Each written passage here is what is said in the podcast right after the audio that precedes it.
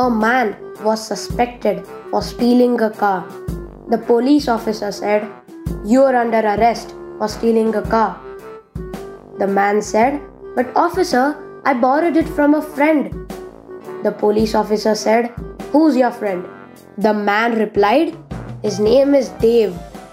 The police officer said, Do you have Dave's number?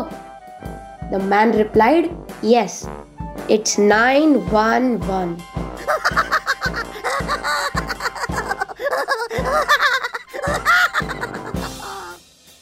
Barry asks his mother, Mom, can I watch the television? His mom replies, Yes, but don't turn it on.